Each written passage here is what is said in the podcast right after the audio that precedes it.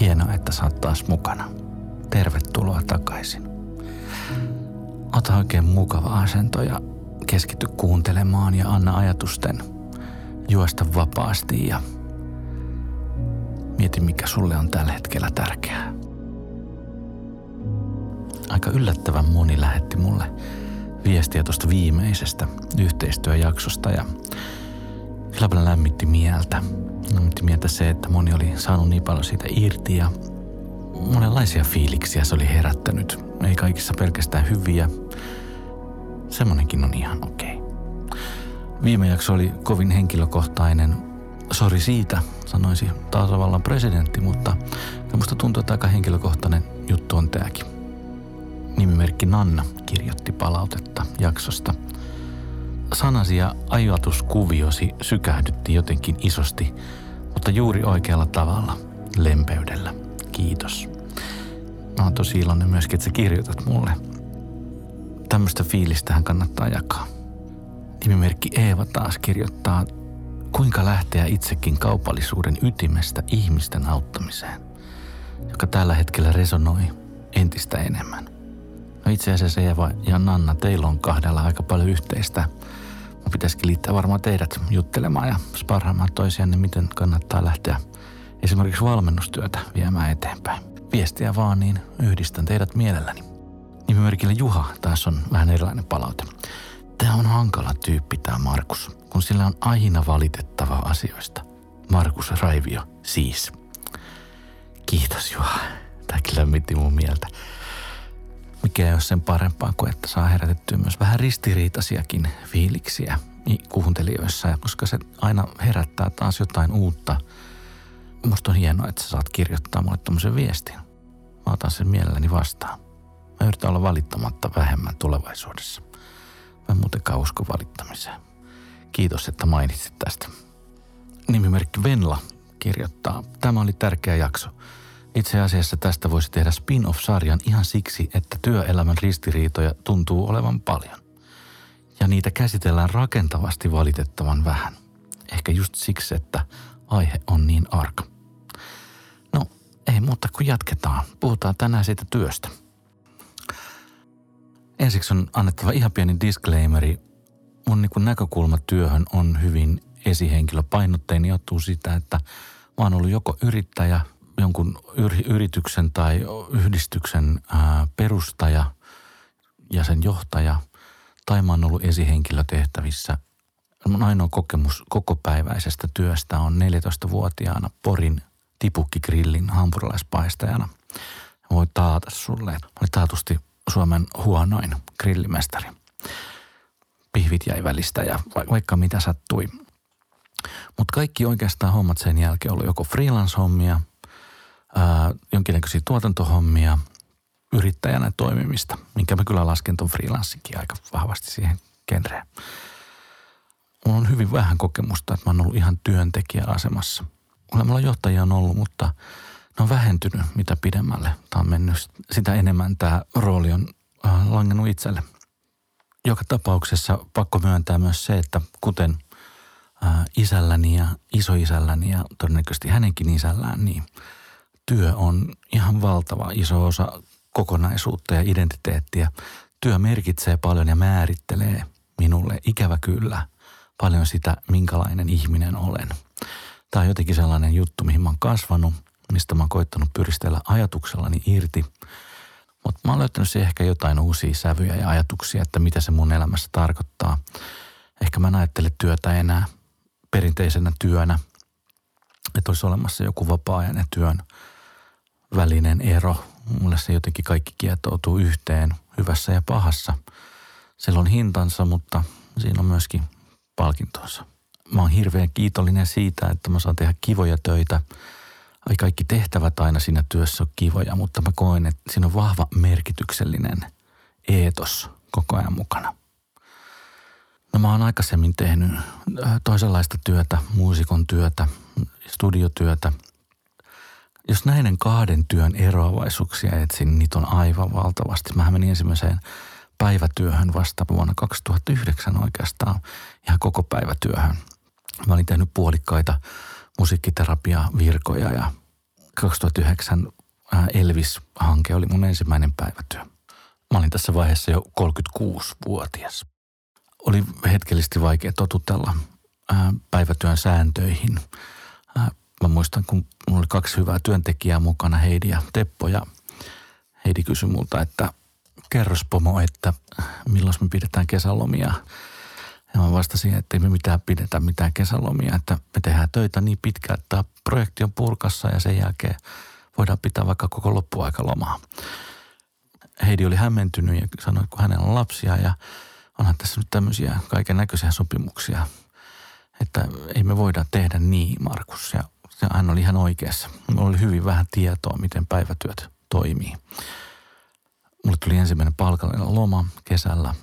Se tuntui todella oudolta. Miksi joku maksaa minulle siitä, että minä en tee mitään? Se tuntuu edelleen musta välillä vähän oudolta, mutta mä ymmärrän sen, mihin se ajatus perustuu. No muusikkona työssähän ennen ei ollut minkäännäköisiä sopimuksia. Ää, ja ne voitiin irtisanoa oikeastaan päivävartusajalla. Oli aina se riski, että tämä oli nyt viimeinen keikka tällä kokoonpanolla. Ja yllättäviä asioita tapahtuikin aina välillä.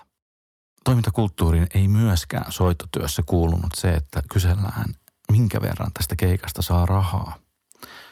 Nyt se tuntui soudolta mennä töihin tietämättä, mitä siitä saa rahaa, mutta siinä muusikon työssä oli sellainen eetos, että se oli jotenkin vähän nolokysymys. Ihan niin kuin sinne oltaisiin menossa rahan takia. Sinnehän oltiin menossa jonkun ihan muun asian takia.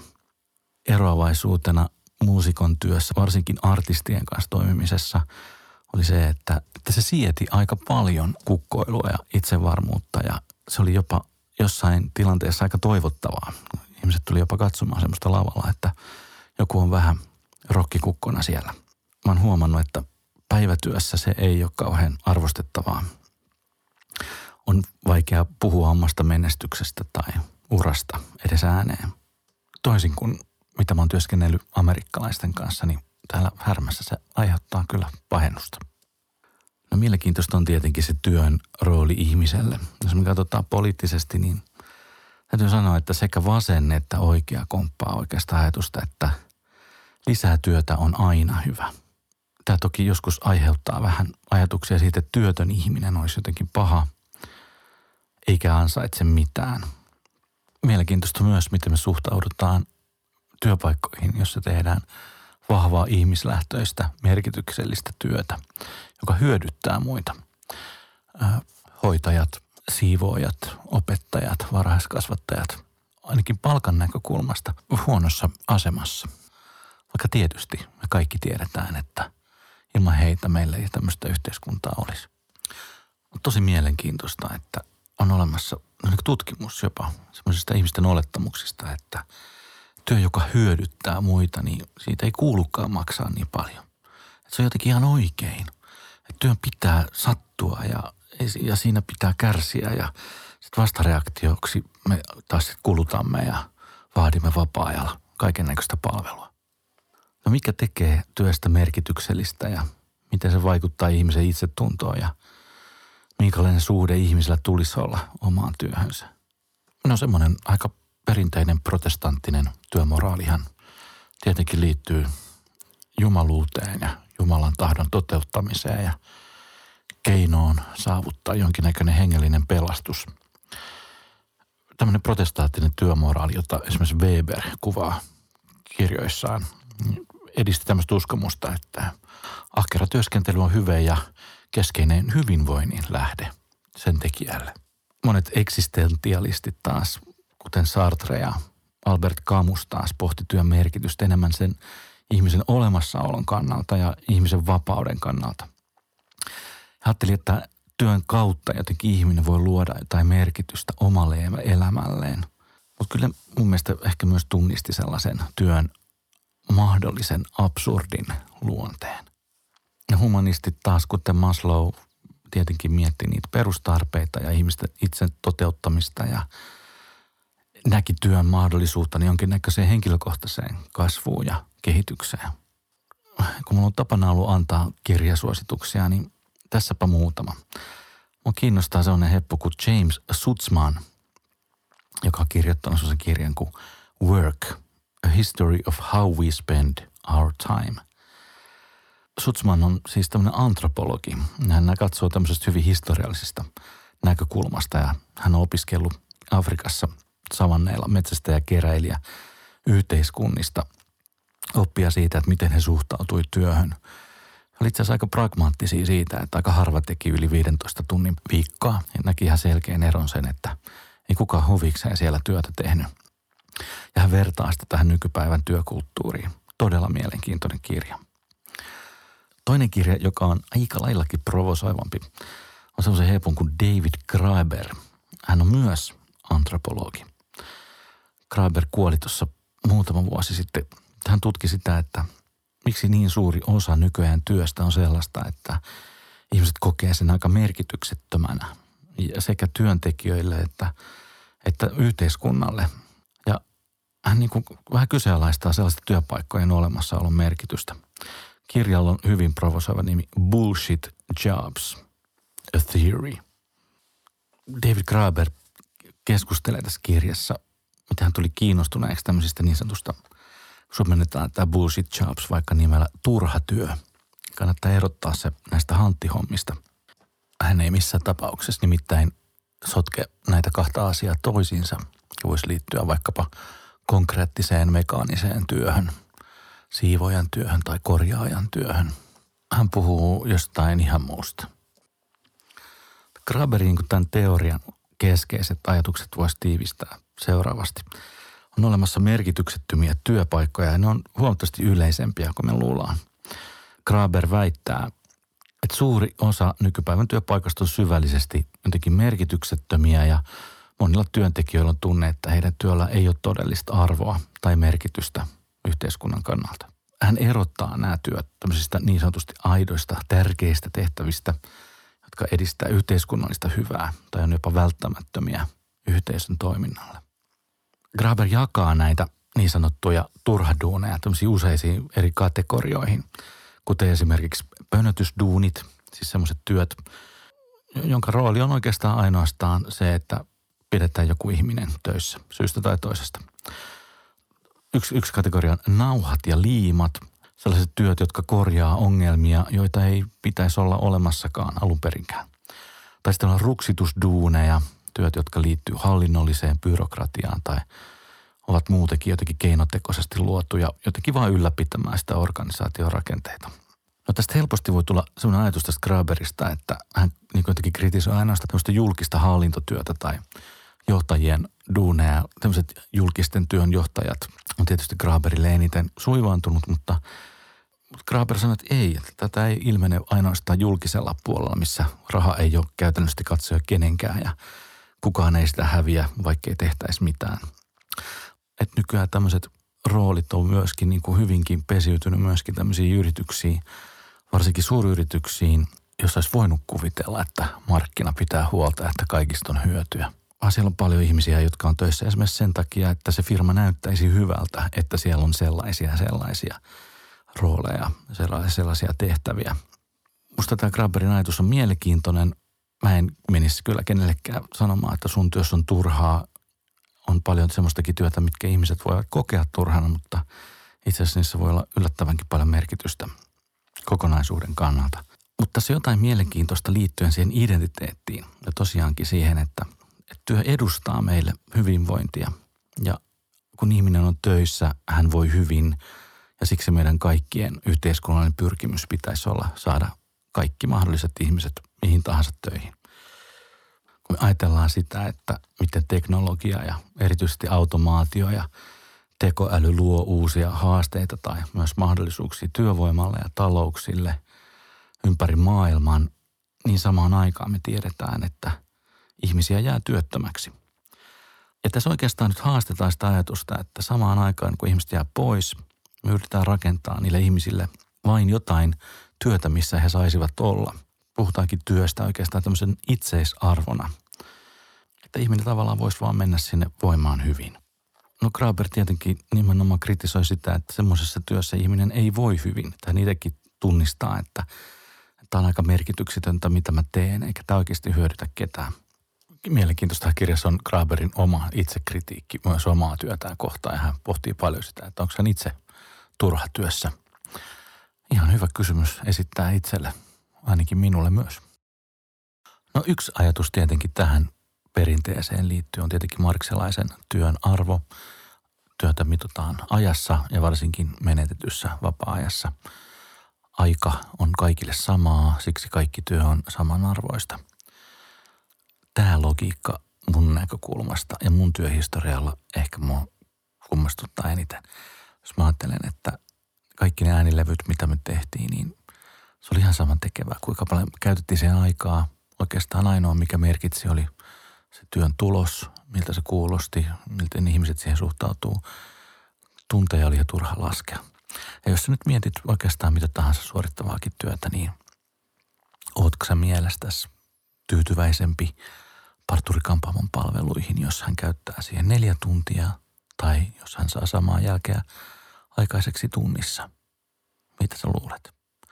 Tai kuinka paljon sua kiinnostaa tietokoneiden komponentit ja kuinka paljon niihin on käytetty aikaa? Musta tuntuu, että sua kiinnostaa sen merkitys sinulle, sen arvo sinulle, mitä sinä voit sillä tietokoneella tehdä. Mutta tämä ajatus seuraa meitä. Työajan seuranta ja ajan seuranta on olennainen osa päivätöitä.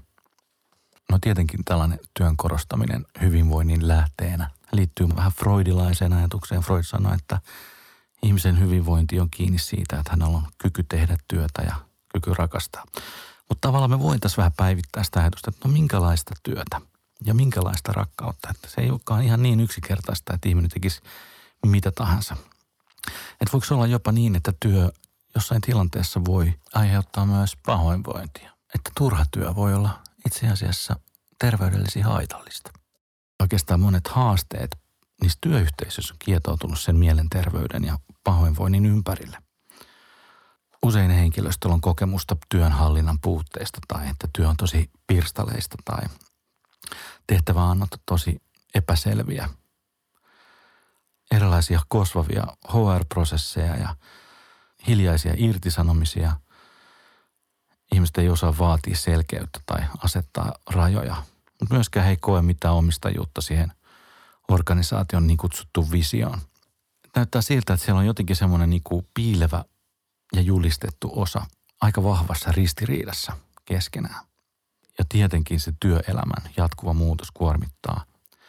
Mielenkiintoista tietenkin, että niistä haasteista ei uskalleta kertoa työpaikoilla ja samaan aikaan työntekijöiden mielenterveysongelmien kustannukset kasvaa entisestään. Ja näistä työpäivistä, jotka piti olla kuin taivaan siunaus meidän terveydellemme, niin mielenterveyssyiden takia suomalainen työelämä menettää seitsemäntoista miljoonaa työpäivää vuodessa. Kuulit ihan oikein. viisikymmentäyksi prosenttia työkyvyttömyyseläkkeistä johtuu mielenterveyden häiriöstä. Voiko olla niin, että, että nämä liittyy tähän merkityksettömyyteen, mistä tämä Graeber kirjoittaa? No minkälaista tukea ihmisille tarjotaan, jos he mahdollisesti eivät ole enää työkykyisiä tai muuten vaan putoavat jotenkin tästä orvapyörästä pois? No työtä tietysti. Työhän piti olla se kaiken hyvinvoinnin lähde. Kymmenet tuhannet suomalaiset tekee työtä palkatta erilaisten tukien menettämisen uhalla. Me kutsutaan sitä kuntouttavaksi työtoiminnaksi.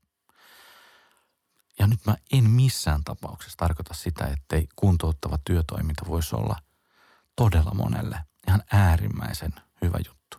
Ja mä oon saanut itse todistaa sitä omassa työelämässä, että on ollut upeita ihmisiä, jotka on tullut meille kuntouttavaan työtoimintaan tai työkokeiluun, sitä kautta palkkatukeen ja sitä kautta meille ihan äärimmäisen arvokkaaksi työntekijäksi.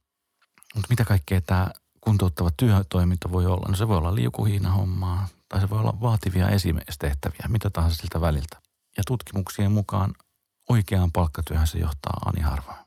Yleensä tällaiset aktivointijaksot seuraa toisiaan ja pikkuhiljaa ihminen alkaa menettää sitä toivoa siitä työllistymisestä. Tästä ei kirjasuositusta, mutta luepa artikkeli, löydät sen netistä. Longplay teki tästä ison jutun nimeltä Ilmaista työtä tarjolla. Todella mielenkiintoista, mikä me nähdään, että suomalaiselle parhaaksi on, kun mieli järkkyy. No siitä, että ihminen voi huonosti töissä, niin aika moni on yleisestikin sitä mieltä, että kyllä huono johtaja saa aika paljon pahaa aikaiseksi. jos johtajalta puuttuu täysin käsitystä, mitä ollaan seuraavaksi tekemässä tai, tai ehkä hän on vähän jo itsekin luovuttanut. Ihmiset tulee voimaan huonosti. Mulla on ollut paljon itsellä sellaisia kokeiluja omassa työelämässä. Me ollaan kokeiltu erilaisia organisoitumisen malleja. Esimerkiksi itseohjautuvaa organisaatiota tai itseohjautuvia tiimejä. Mä oon usein sellaisten kokemusten jälkeen tullut siihen tulokseen, että ne on ollut tosi raskaita kaikille. Ne on ollut kaoottisia. Ihmiset on alkanut käyttäytyä vähintäänkin julmasti toisiaan kohtaan. Se kilpailu ja vastakkainasettelu ja valtataistelu kytkeytyy aika nopeasti siihen työelämään mukaan. Ja sitten on jotenkin pitänyt etsiä siitä ne parhaat palat, mitkä oli ne itseohjautuvuuden hyvät puolet, se vapaus ja se merkityksellisyyden kokemus. Ja samaan aikaan ne hyvät rakenteet, joita kuitenkin me kaikki ihmiset kaivataan. Mulla on vahva usko tulevaisuuden työelämään. Se tulee entistä enemmän korostamaan ihmisten luovuutta, sosiaalisia taitoja, ihmisyyttä ja inhimillisyyttä toisia ihmisiä kohtaan. Mutta se ei myöskään unohda sitä, että meidän täytyy tietää, miksi me sitä työtä tehdään. Ja tuntuu, että näin Suomen jälleenrakentamisen jälkeen, niin se syy ei olekaan enää se, että me saadaan katto pään päälle. Mä huomaan, että monet yritykset muuttaa toimintamuotojaan huomattavasti vastuullisempaan suuntaan. Tietyt vanhat valtarakenteet alkaa pikkuhiljaa murenemaan. Tapahtuu jotain uutta ja mielenkiintoista, ihan globaalilla tasolla. Ihminen voi tehdä työtä etänä mistä tahansa maailman kolkasta. Hän pystyy erikoistumaan ja etsimään itselleen tietoa ja taitoa, ihan valtavat määrät, ilman koulutusta. Mahdollisuudet perustaa jotain omaa on helpompaa kuin koskaan. Uusissa ratkaisumalleissa puhutaan myös toimenpiteistä, jotka voisi liittyä esimerkiksi perustulon kaltaisiin ideoihin tai koulutusjärjestelmän uudistuksiin tai tarpeesta luoda myös sellaisia uusia sosiaalisia sopimuksia, jotka vastaa paremmin tämän aikakauden tarpeisiin. On aika turha haikailla enää niille tehtaille, jotka Suomesta lähti kauas pois. Ei ole montaakaan tuotetta, jota me osattaisiin tehdä nopeammin, paremmin ja halvemmalla kuin kiinalaiset. Ja mitä nopeammin me ymmärretään tämä, niin sitä nopeammin me myöskin ymmärretään se tarve siihen muutokseen. Ja silloin tarvitaan ihmisiä, jotka auttaa toisia. Auttaa toisia tekemään työtä. Me tarvitaan kehittäjiä, me tarvitaan uudenlaisia työpaikkoja. Me tarvitaan uudenlaista osaamista. Työmuotoja, joita ei vielä ole olemassakaan. Se, että adaptoituuko meidän aivot samaan vauhtiin kuin mitä maailma kehittyy, niin se varmaan on se meidän suurin juoksukilpailu tällä hetkellä tässä. Kun mä juttelen mun omien lasten kanssa, niin he eivät oikein enää voi ymmärtää, että miksi isi höyryy noin paljon töistä ja tekee sitä työtä. Ehkä ne ei tiedä sitä, että mä en enää koe niitä töiksi. Ne on asioita, jotka mun on tarkoitus saada tehtyä. Ja mä oon siinä sivussa valmis tekemään myös semmoisia tehtäviä, mikä ei aina mua niin paljon innosta tai missä mä en koe olevani niin hyvä. Mä koen sen merkitystason niin olennaiseksi asiaksi. Mä koen, että mä oon syntynyt tekemään sitä, mitä mä tällä hetkellä teen. Koska mä teen sitä jotain varten. Mä teen sitä sitä muutosta varten. Mun on suuri halu vaihtaa, miten me ajatellaan ja suhtaudutaan työhön ja toisiimme. Niin, että me kaikki voitaisiin hyvin. Tämän kaltainen kilpajuoksu ei voi jatkua loputtomiin. Eikä me myöskään ole järkevää järjestää jotain työn simulaatioesityksiä työstä, jota ei ole enää olemassakaan. Mä oon ihan varma, että jos sä kerät sun rohkeuden, niin sä löydät kans jotain uutta.